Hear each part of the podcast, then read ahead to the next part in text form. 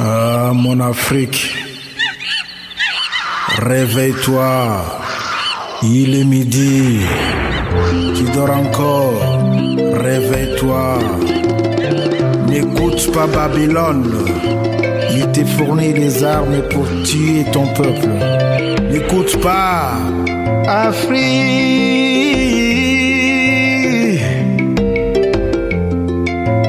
Afrika nanga oya bato a cheveux crepus bato ya mayele bosimbani babige oya bilanga bosimbani bakongo simbani maboko mongu naleka te o afrika. Maloba te mosala nde.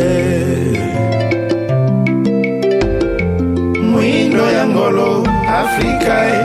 Mobali ya mbinga o afrika atonda mosolo afrika tu gâtes ton nom par-ci par-là. Quand c'était les blancs white, négro a souffert mais c'était mal les connaître. Négro a combattu pour arriver en black en black Devenu le stade de la guerre.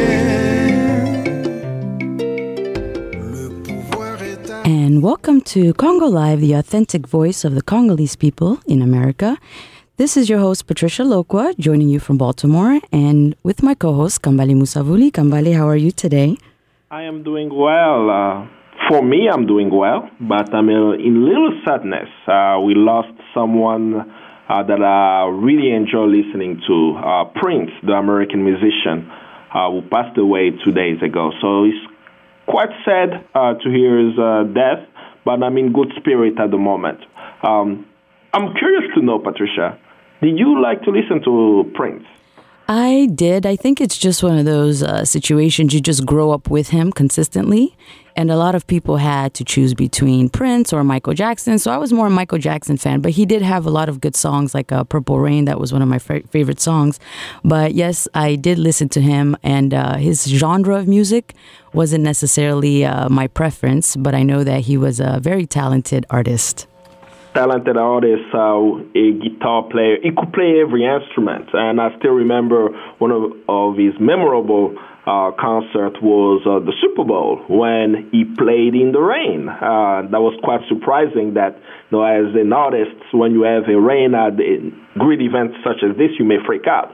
But he delivered one of his most uh, memorable uh, concerts right in the rain, singing and playing Purple Rain. Well, speaking of the rain, let's get a little bit into our show. April 22nd is Earth Day worldwide and the largest, most recognizable face of the environmental movement. It is celebrated in more than 193 different countries worldwide. What we do know is that we cannot talk about the environmental justice without talking about the Congo. Our show today will look into the signing of COP21 Framework Agreement and its impact on the Congo. It would also look at Congo's potential and how we can support the Congolese people to realize their promise. We want to encourage our listeners to join the conversation a little later on during the show by calling 410 481 1010 as we learn about Congo's role in saving the planet Earth in a conversation with Dr. Tongele. But first, Kambale, can you please share with us the news on what's happening in the Congo? Dr. Denis Mukwege of the Panzi Hospital uh, was named to the Time Magazine 100 as one of the top 100 influential person in the world. So we want to thank him uh, for the work he continues to do for the Congolese people, and this nomination also is another way uh, to shine light on what's happening in the Congo. Uh, the Group of Seven a network, G7, uh, of the political leaders in the Congo, and uh, different parties were part of the pres- President Kabila's majority coalition called on the United Nations to protect former Governor Moise Katumbi. Uh, people are afraid that, uh, specifically those politicians are afraid that something may happen to Moise Katumbi, and they are making a call to make sure that uh, he is uh, protected. Kabila security forces have stepped up repression on the G7 members, particularly in the former Katanga province. Uh, imprisoned by the Kabila regime since 2013, major opposition figure and political prisoner Eugene Diomi Ndongala is now hospitalized as of this week. Uh, reports also came in this week from the east of the country, in the North Kivu province particularly, that Rwandan soldiers have crossed the Congolese border to pursue uh, once again uh, the Rwanda rebel group called the FDLR. The International Bank of Africa, BIAC in French, appears to be still in trouble. Uh, long lines of customers are persistent as they seek to withdraw their money from the fa- uh, uh, failing bank. I think in past shows we discussed how uh, the bank had issues and they could not allow um, they bank members to withdraw more than $500 in the bank. Currently, the daily limit for withdrawal at the bank is from anywhere from 500 um, has been reduced to 200 actually from the 500 they initially had. Uh, opposition parties are planning a rally this Sunday, April 24th, in Kinshasa to mobilize the population to support timely election and respect for the Constitution. The opposition coalition will announce actions that will take place leading up to September 20th, uh, the latest date that the Electoral Commission, uh, uh, Commission has um, mentioned as a date for the elections per the Constitution. Uh, the African Union mediator Edem Kodjo shared with RFI, a French radio station this week, that he had secured no guarantee from President Kabila that he will respect the Constitution as part of the dialogue that Kabila called. And Kodjo, who is the uh, administrator of that meeting, is presiding over. U.S. Special Envoy uh, to the Great Lakes region, Tom Perriello, reported via Twitter that he and Secretary of State John Kerry reinforced to President Kabila while in New York for the COP21 uh, signing of the agreement of the Paris Climate Summit uh, that Kabila should respect constitutional organized elections. Lastly, over 200 members of parliament made up of both Kabila's majority coalition and the opposition signed an appeal that is to be delivered to the Supreme Court for its rule on the status of Joseph Kabila staying in power beyond December 19th, provided if there is no election. Uh, some of our listeners have noticed that for almost every show we discuss this contentious issue that may cause the president of the Congo, Kabila, to stay longer than his mandated term, which ends on December 19. The member of parliament who are party to the request are arguing that Kabila should remain in power until a new president is elected.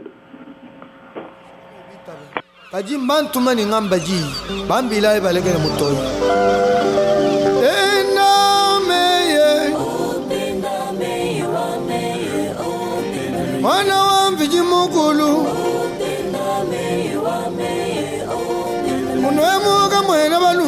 wa alumana nyilwa ikunu. Kayanda kimpele bamamu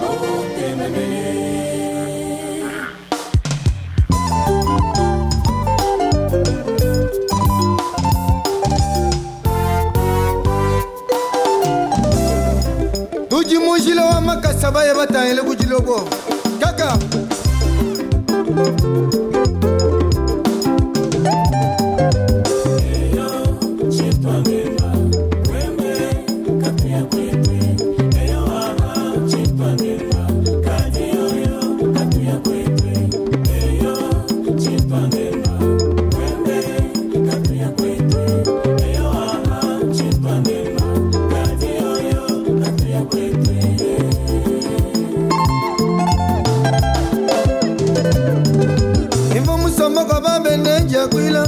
Samishe menji bakwalukile kwetu kunela. Chipolanga ya kufuta vyoka nyonyi inyake bashofele yanjile wachikapa nibalamanashi diploma janja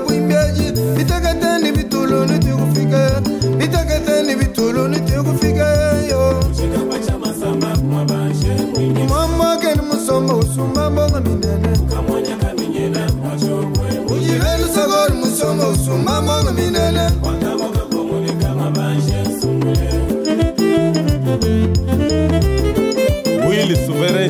ingénieur de son. Kamuina makuma bene cisosolola nalukilegu nakafuma nkubangambwa cipolanga yakufutanjila kuya. Myalwa makasini mucimanga ca mulamba. Muciboma ibafushi mwemwe panakunifika nikubakwanga pamwela wasenga mwana petibe arekabeyanga shama baba peter kandenga munga wakalenga uloshiwa bantu bilamba mukongwe bayano nabongita bakweno nowakayembe jeopolise wilikalengai yose mpanda wango ikasumbi janvier katumba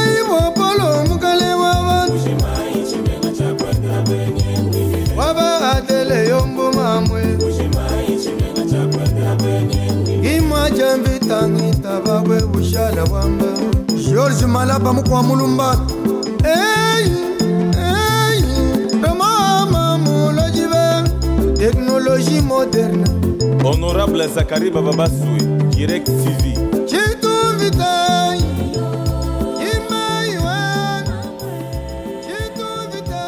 Welcome back to Congo Live, the authentic voice of the Congolese people. That was Chintua Ndemba by Group Bayunda du Congo. A historic meeting took place on April 22, 2016, at the United Nations headquarters in New York. More than 155 countries have committed to sign the Paris Agreement on climate change. The president of the Democratic Republic of Congo, while unpopular in his country, also joined these countries in signing of the agreement. In the agreement, all countries pledged to work to limit the temperature rise over below 3.6 degrees Fahrenheit. What our listeners need to know is that addressing climate issues without looking at what is unfolding in the Democratic Republic of Congo risks to derail the future of our planet. Congo is the fourth highest national store of forest carbon in worldwide. Its tropical rainforest, covering about half of the country, holds 17 million tons of carbon, the largest carbon stock in Africa. An estimated 40 million of 70 million Congolese depend on the rainforest for food, medicine, and other non timber products. Over 10,000 plant species and 6,000 animal species depend on Congo's rainforest for survival. Even the North Atlantic weather pattern is affected by the Congo River basin. This is why President Barack Obama stated that while he was in senator, in Africa, if Africa is to achieve its promise, resolving the conflict in the Congo will be critical. Indeed, Patricia, you have laid out why Congo is so central uh, to the transformation transformation of Africa, and DRC is really central to the fight against climate change, the fight to save our planet, and hopefully uh, to still have this planet Earth available for our children centuries to come. Uh, this is why, as the world celebrate Earth Day, uh, they celebrated it yesterday. We at Congo Live really want to bring in our guest, uh, who is an expert on this issue, to discuss Congo's pivotal role in the environmental issues that we face today. Um, our guest today is Dr. Tongele Tongele, a native of the Democratic Republic of Congo and a renowned scientist. He holds a doctorate in me- mechanical engineering and teaches mechanical engineering at Southern Illinois University, Edwardsville, and the Catholic University of America in Washington, D.C. In his recent book, which I'm looking forward to reading, Rise and Shine Resilient People and Immense Resources in the Shadow of Death. Dr. Tongele lays out a vision that includes concrete ideas, proposals, and steps the DRC can take immediately for a transformational renaissance that utilizes the enormous natural and human resources of the country to bring lasting peace, eradicate poverty in the DRC. Dr. Tongele, welcome to Congo Live. Thank you. And uh, welcome to Congo Live. It's a pleasure to have you. Uh, Kambale just mentioned your book, Rise and Shine The Resilient People and the Immense Resources in the Shadow of Death.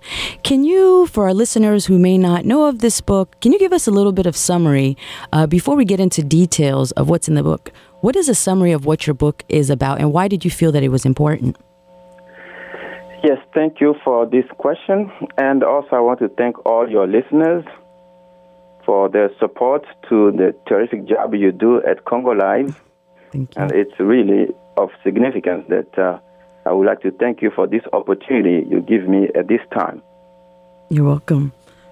The book, at, at the moment, the consequences of climate change and the impact of global warming are worldwide.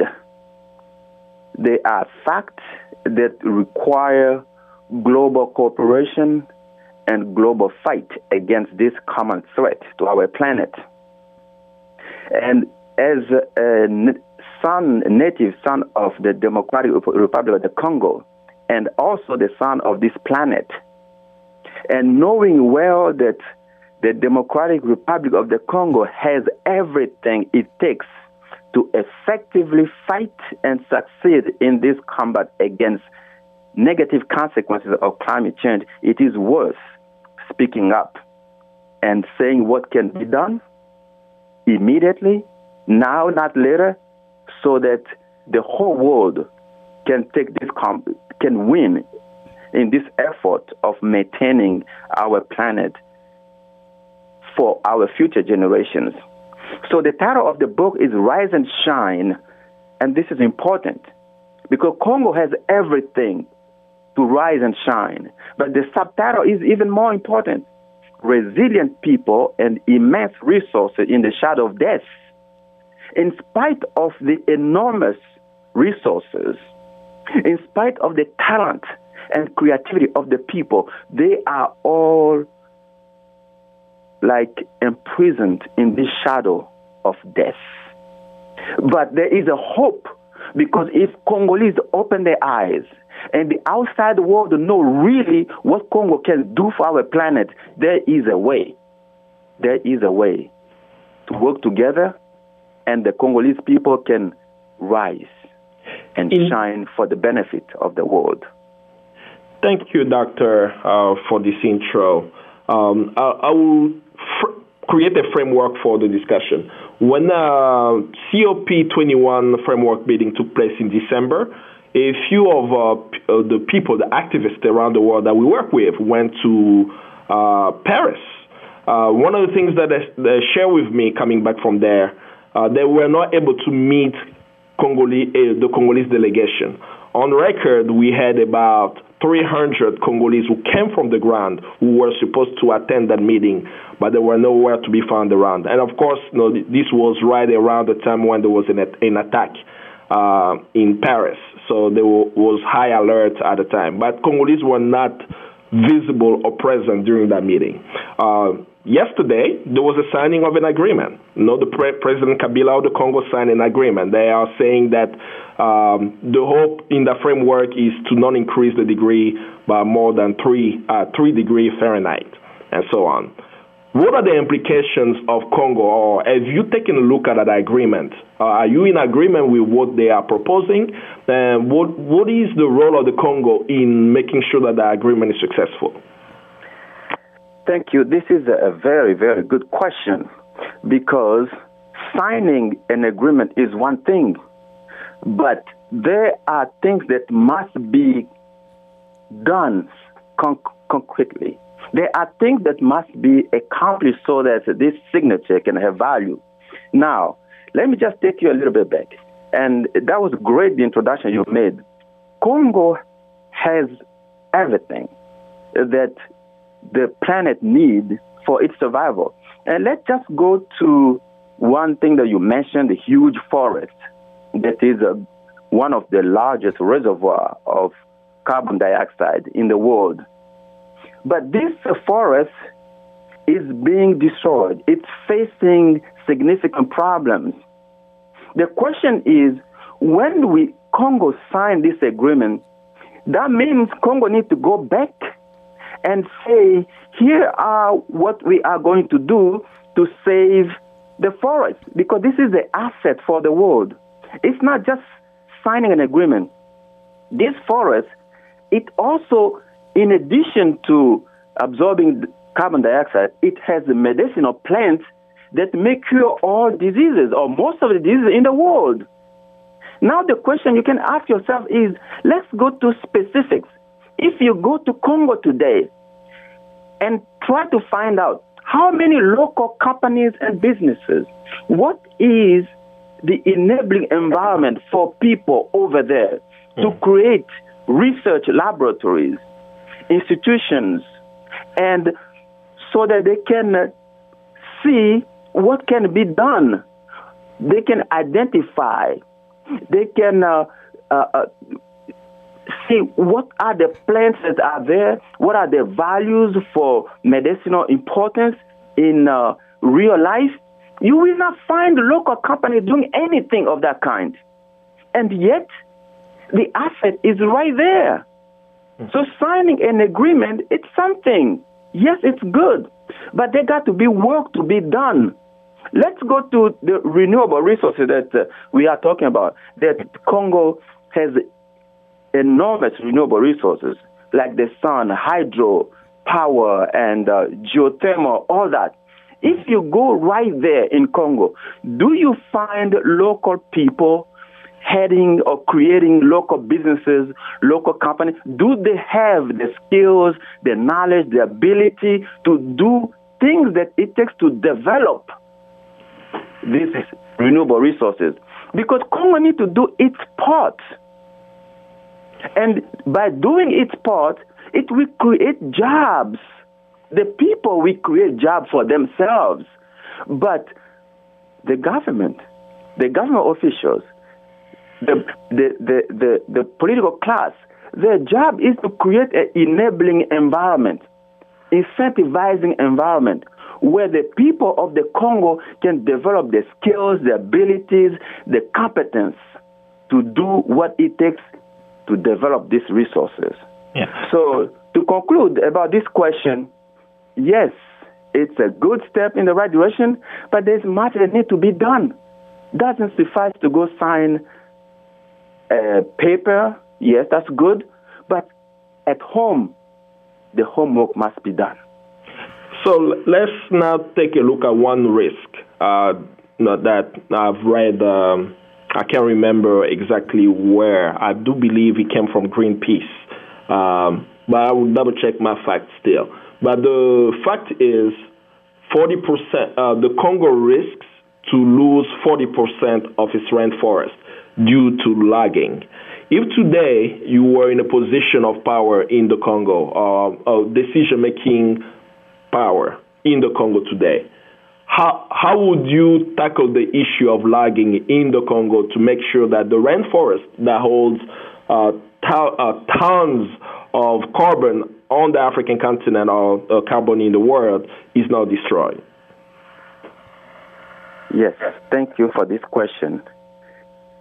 The question is actually can be formulated like this. Why are people logging illegally or you know why are they doing this? They are doing this because it's a survival. That's the way to find you know to live to survive to make money. They have no other ways. Just like everybody want to work in the government because that's the way to live to survive to make money. There's no other ways. So if you you are in a position of leadership in the congo today what you need to do is look at what, why, why is that people are not, why is that people don't have job? And the question is this the government is not there to create job for everybody. That's for sure. But what is important to know is that the government must create the enabling environment. You go to Congo today, there are schools, public and private, everywhere. Do they learn what needs to be known so that you can use the skill to do things. I was talking to a friend, and let's go to the electricity. In Congo, there is a tragic lack of electricity. And yet, Congo has the renewable resources. Only with its uh, hydro dam of Inga, it could power most of Africa, but it cannot power itself. So the question is this you need to start at the basics, which means there got to be institutions, schools, and we have them, but they must be applied to things that must be learned to solve a real problem in life. That means if somebody graduates from so many of these institutions, he should know or she should know what she or he claim to have learned for which he or she has the diploma. I have a But question. the truth, the truth of the matter is, mm-hmm. people just they learn reading and writing, and somehow they get a diploma, but it's worthless. Let me It does not provide them or equip them with what they need to mm-hmm. create jobs for themselves of, and for people around them. Let's go a little bit uh, beyond even just the jobs. We know that not all logging companies is done or is being done by just Congolese politicians or it's illegally uh, being done. We also know that we have logging companies from Western companies who come into the Congo, and these are the same, some of these countries who are logging in the Congo are the same people who are signing these peace agreements. How can we hold them accountable so that when they are in the Congo, we're protecting our environment as Congolese? And what can the Congolese population in the diaspora and within the Congo do to prevent these companies from exploiting the country? That's a good question because the Congolese in the in the diaspora have a very important role to play. They have in their adopt in, in the countries of adoption, they have uh, learned skills and abilities, and they know what is going on in the world. The first thing to do is to raise world awareness of the situation that is happening in the Congo. And that's what you are doing very good. And we hope that throughout the world, Congolese and friends of Congo do the same so that they can raise the red flag and say, look, this thing is not right. But second thing is, let us show that what is going on, it is a threat to the planet.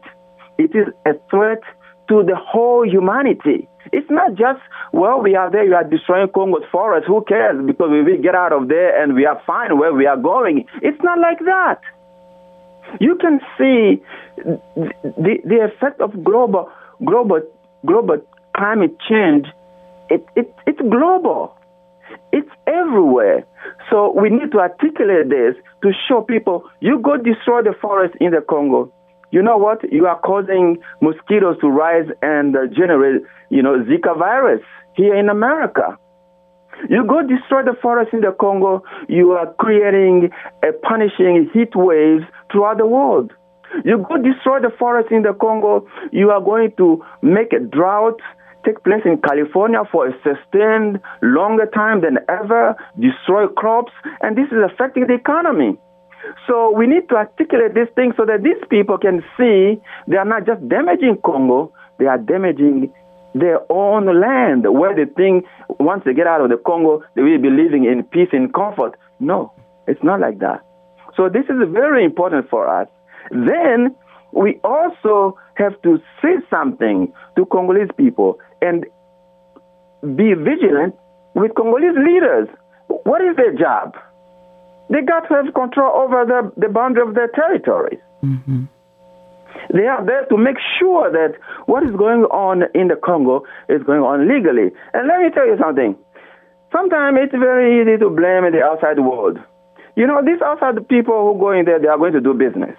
They go to make profit, and they intend, I suppose, I assume that they go with the goodwill of following the the laws and regulation of the country and the institution, and then they will do business according to the laws and regulation of the country.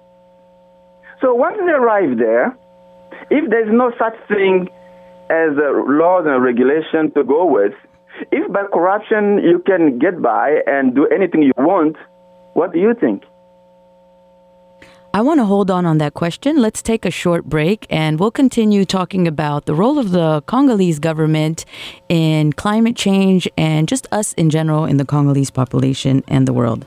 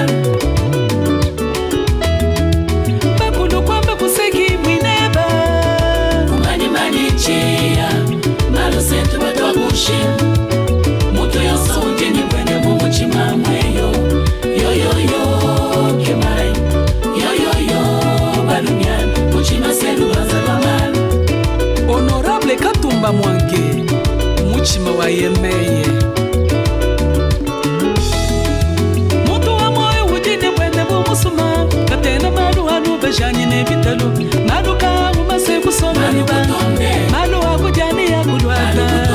Maluwa masanga ni makelenge maluwa kubika ni kulala kwetu akwata balijini bana babo akwata balume ni bakashe akwata babanje ni bapele maluwa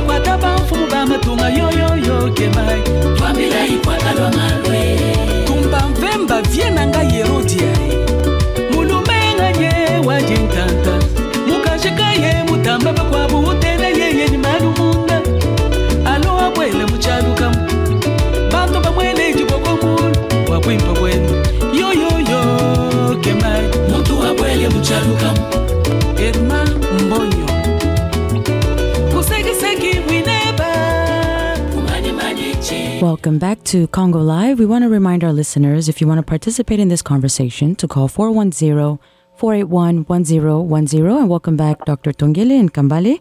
It's a pleasure to have this conversation with you.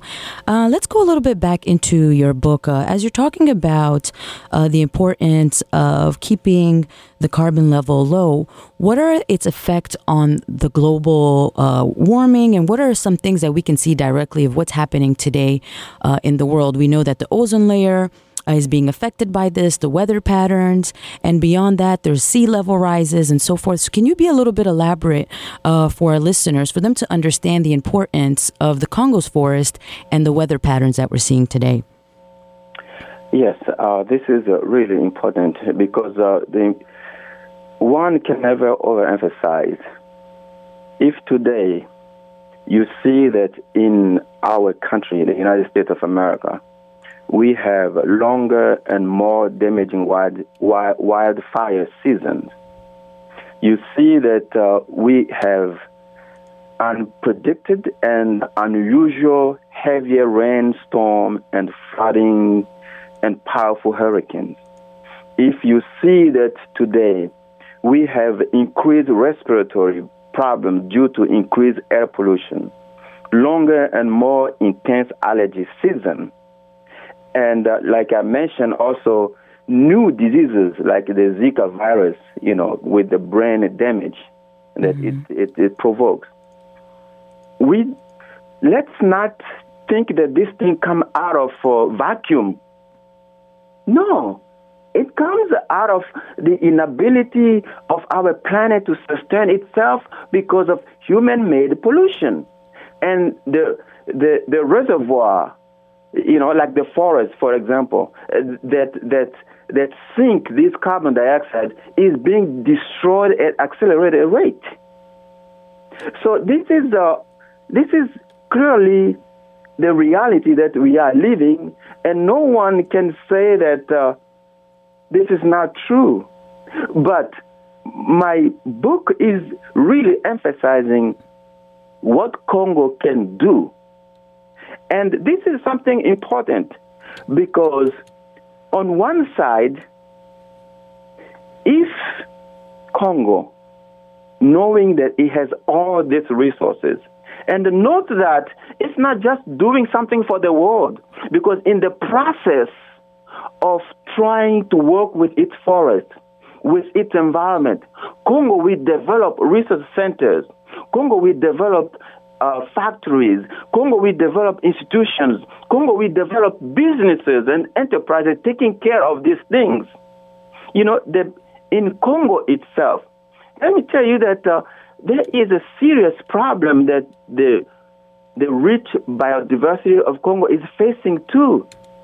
You know, you have erosions, you have the the the, the agriculture, you know, slash and burn that is destroying the forest and people are cutting trees just for firewood, in addition to the illegal log, logging. And then so you have all these things, and the insect infestation of crops. This is happening in the Congo.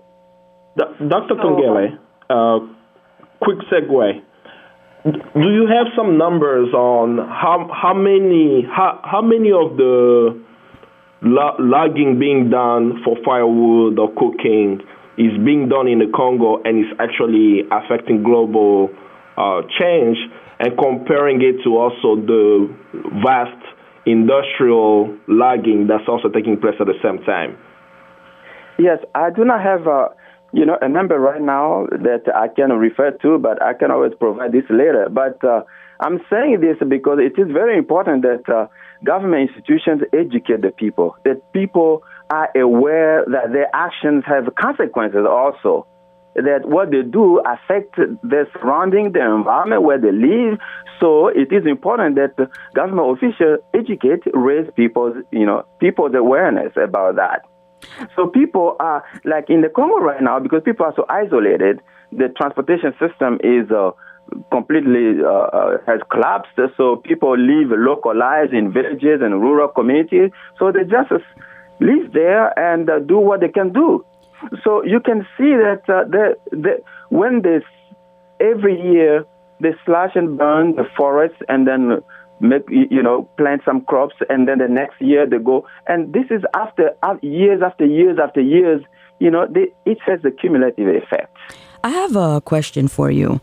Um, due to the global warming, some facts that I know is the most vulnerable groups are children, the elderly, and the poor because a lot of times we have countries uh, such as America and the UK and France who are mainly the decision makers, and we're looking at countries who also have high populations, such as having uh, industries such as cars, coal burning, uh, factory. Right now, around Australia, there's coral bleaching going on, where 93% of the coral reef will know is already been affected, and our future generation children will not be seeing coral reefs due to the climate changes and what's going on. So, knowing that the poor, the elderly, and the children are the most vulnerable, uh, and you know that you have these countries who have factories and who are doing these things, what can we do to hold these companies accountable? Is this something where we need to do protests? Is this something where we need to write to legislation?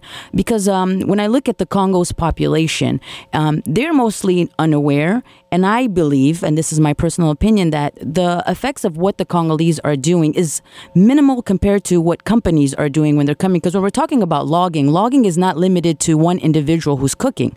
Logging, these are machineries that are coming in, and there's products and exports coming from the Congo to other countries.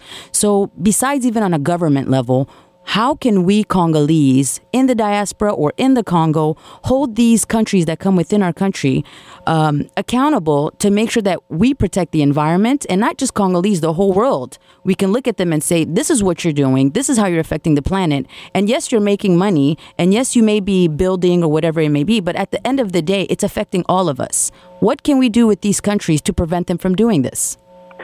Yes, of course, this is a very important question, but uh, you know, we live in a democracy in the United States, mm-hmm. in uh, European countries, so we have a, a, process, and we, we can freely organize to influence the you know policy making policy making process. How do we and do that? Raise raise the awareness by organizing protests or just peaceful march, for example, because and then organize conferences and talks and write to our legislators, letting them know that here is the situation, we are concerned, and we want them to address our concern.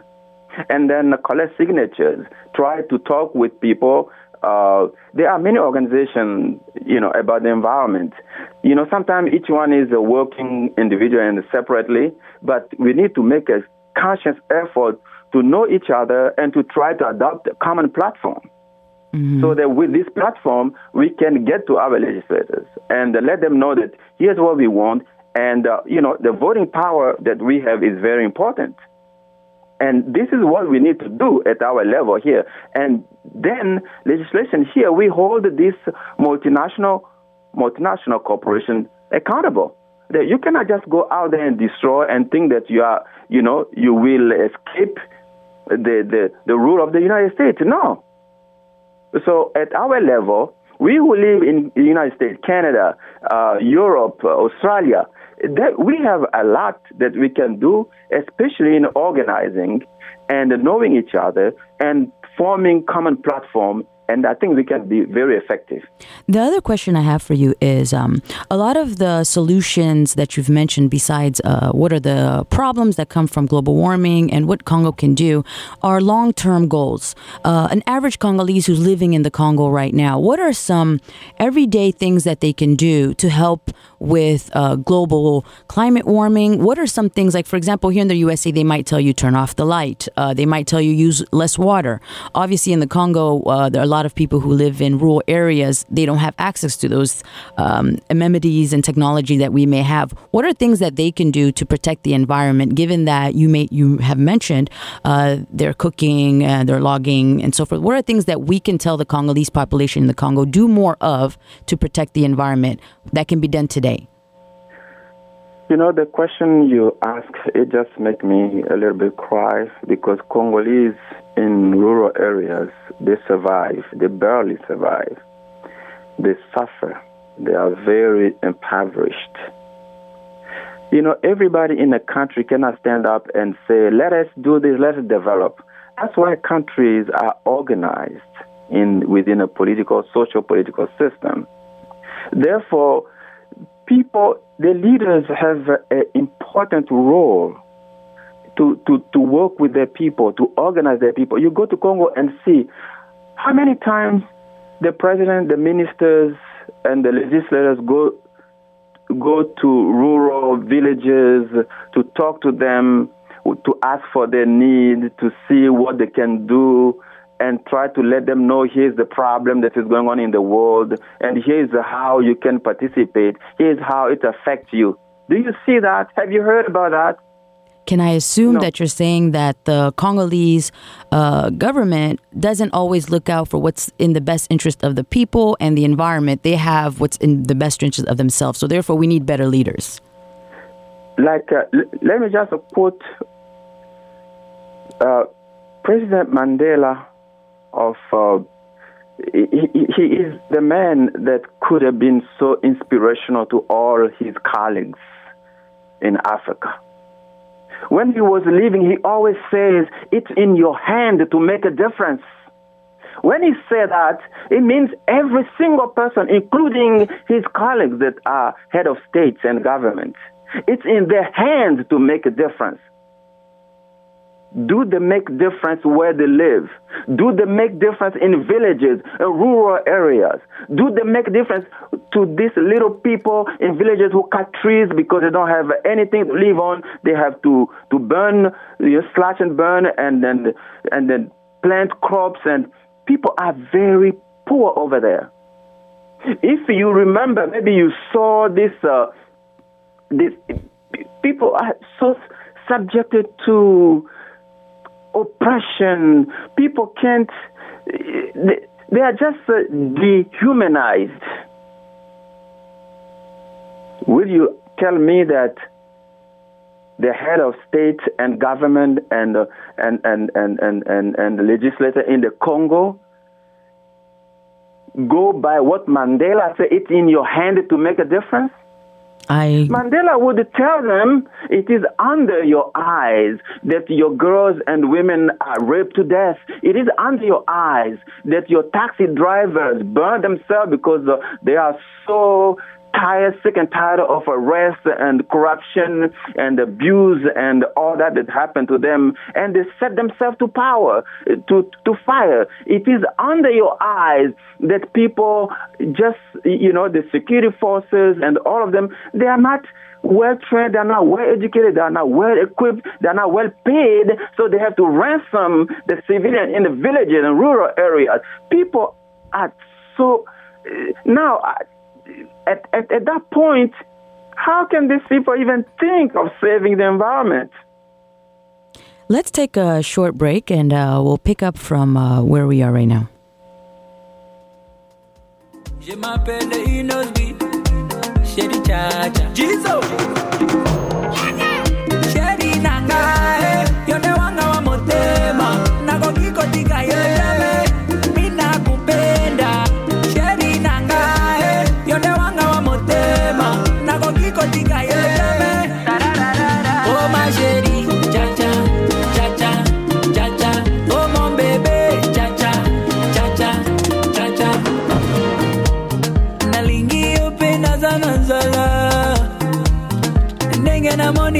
Namoni yo mpoza kolia esili nyonso esili. Mama e nzala esili mama e sheria e nzala esili sheria e lega yaka yaka yo nde bilei nanga. Yaka yaka yaka yo nde bilei. Oyo motema na nga elingi. oh. Ndenge ya koexplike bolingo na nga mpo na yo eza te. Ndenge ya koexplike bolingo na nga mpo na yo eza te. O mama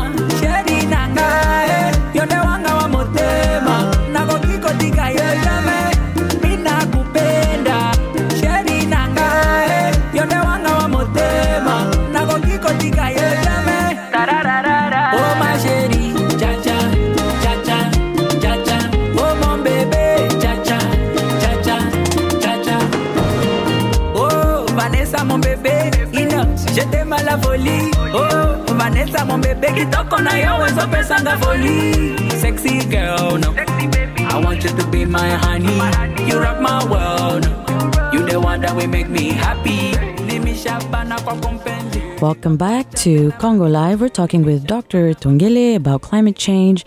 We want to say happy Earth Day to all our listeners out there who are listening, and we hope that you're enjoying the show as much as we are. Kambale, are you still with us? I am with you. I'm very excited to have Dr. Tongele, and I'm quite curious uh, with Dr. Tongele. Uh, what, why have you taken a particular time to really focus on the environment, even for your book, um, Rise and Shine? Thank you for this question. You know, it um, it would be absurd for scientists today to just live and ignore the reality of the threat that our planet is uh, facing. As a matter of fact, to my engineering students, I ask them, we are at the threshold of a new frontier and engineers need to think in design, in a mechanical system. They need to think about new ways. How can we design things that they be efficient and be pollution free? So this is not a matter of choice, it's a matter of necessity. So as an engineer, I also assume my responsibility in front of the world that you know, we ha- each one has to do his or her part. That's why I see the situation and I see that in the land where I was born, there is a way to contribute to solving this problem. So putting these two together as an engineer and uh, seeing that uh, in the homeland where I was born, there is just so much that is wasted that could be used to solve the problem, I cannot help but write this book and try to say what can be done. Well, I wish I was one of your students. I would have loved to have a engineering professor. I study civil engineering, so when I heard that, I said, "Wait a minute, my engineering professors never called me to conscious." So that's a great segue now to think about uh, Congo's mineral wealth. You know, we have a lot of rare earth minerals in Congo. Um, I mean, we even have uh, strategic minerals, you know, the cobalt. Uh, and I want to focus now on uranium. You know, Congo having some of the most enriched uranium in the world. Uh, do you see that with a government that represents the people, that they, there is a risk that Congo in the future uses uranium for power, or uh, for electricity in general, but or we have other renewable resources that we have that we can maximize on. This is a great question. You know, uh, the source of energies generally are the um, the fossil energy, which is uh, uh, oil, natural gas, and coal. But you also have uh, uh, nuclear energy, which is also a primary source of energy, and you have the renewable source of energy. Now, regarding the uranium of the Democratic Republic of the Congo, the first risk or threat concern that I have is within the context of a Congo that is falling more and more in chaos and, and, and, and lacking the structures. You know, this is a very, very dangerous situation that anyone can have access to this uh, uh, mine of Shinkolobwe and get something and try to do something. That's the first concern. With respect to the energy, Congo doesn't need to rush to nuclear energy. Well, it has a choice to do that. But as I see it, there is no infrastructure. You need minimum of knowledge or skills and abilities and infrastructure companies that can get this kind of job done. But it's not foreseeable for the Democratic Republic of Congo. But Congo doesn't even have to bother with the nuclear energy right now because renewable energy alone is more than enough, not only to power Congo, but to power most of Africa. You have hydro, you have solar. And that takes me back to look, in the case of renewable energy, the question that you would say is look, in order to produce and distribute electricity, you need the minimum of knowledge, skills, and abilities. Are we, or in the Congo, are they doing something so that young people are learning to make how solar cells are made, how do they work, how windmill products such as blades, rotors, shafts, controllers, and gearbox, turbine generators, how are they made? You need to know these things. And imagine all this before you get to nuclear energy. You need to know these fundamentals. And I don't see this being developed in the Congo. So Congo can do all that. If today, now, government officials decide Let's stop corruption, mismanagement. Let's get serious. Let's call upon the people. We need to assume our responsibility in the world. We have the resources. We want to work for it. We call on the United States. We call on the European Union. We call on the United Nations. Here is our plan of action. Help us. We want to do this. Believe me, the United States will help. The European Union will help. The, the United Nations will help because it is in the best interest of the planet. Let's not forget the African Union as well. The African Union too. But it's uh, in the hand of the Congolese officials to take seriously the role of leading, leaders, to lead. You know, Congo has received a lot of help from outside. We were talking about publicizing things. You know, imagine the Virunga documentary of Leonardo DiCaprio. Imagine the Eastern Congo Initiative, you know, of Ben Affleck and Whitney Williams. Imagine that the Congress of the United States has passed laws to help the Congo. The Democratic Republic of the Congo Peace, Security, Democracy Promotion Act of 2006. The Dodd-Frank Wall Street Reform and Consumer Protection Act of 2010, with sections on mineral of war zone in Congo. I have a question uh, for you. Um, we know, or I know, that right now in the Congo we have a puppet government. We know that they have support from other people not within the Congo. And these different companies and these different world orders that support this puppet government are the same people that come and mine, are the same people that come and select which is the best person for our government. Because when you look at the Congo, before we even get a president to be nominated, they come to the USA, they'll go to the White House and they'll discuss things, you know, with US officials. So for me, I can't say that they're unaware of what they're doing. I can't say that they're unaware what of our politicians are doing because at the end of the day, they are behind the scenes and they are well aware of what's happening in the Congo. So when you say to me that, uh, you know, they have the best interest of the planet, how can we agree to that when we've already seen what they've done since even our independence? They have never shown that they do have the best interest of Congolese and they've never shown that they do have the best interest of Africa because there's been a lot of capacity for them to do more and they haven't. And I do agree with you that it is up to the Congolese to do something, but to a certain level, we are limited to what power we have when we have, we're a third world country and we have first world countries who come into uh, the Congo and they influence how things are done in the Congo. So, to a certain degree, we don't have a say. Uh, let me put some nuance in that because uh, if the government official in the Congo today are serious about schools, learning centers, and institutions in village and rural areas, so school children can learn how to do computer codes in villages. They can learn how to make solar cells and the little things that uh, they can use to build the capacities and do things. I don't think these mining companies will going to block that. That's number one.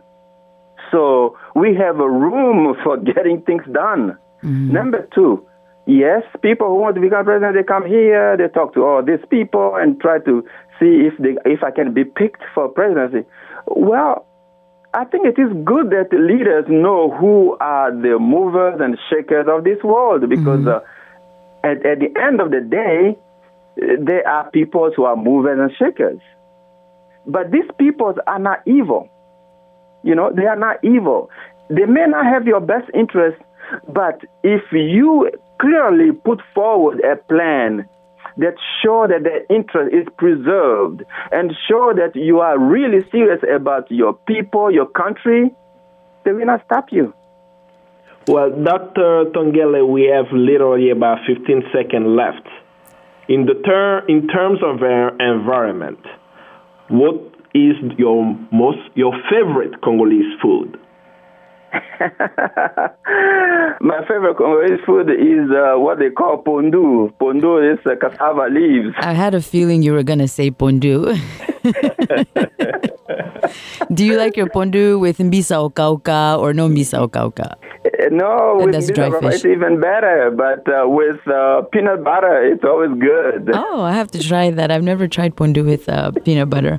But uh, we want to thank you for joining us today on Congo Live, and we want to encourage our listeners to read your book. And uh, if you have any questions, you can always um, email you. Where can they email you if they want to find out more about what you do? Yes, they, you have, my email is tonga at cua.edu. Okay, thank you so much for joining us today on Congo Live. And thank you. I appreciate what you do. And Kambale, it's always an honor to work with you. And we want to remind our listeners next week we'll be on Congo Live at 2 o'clock Eastern Standard Time. And we want you to enjoy your weekend.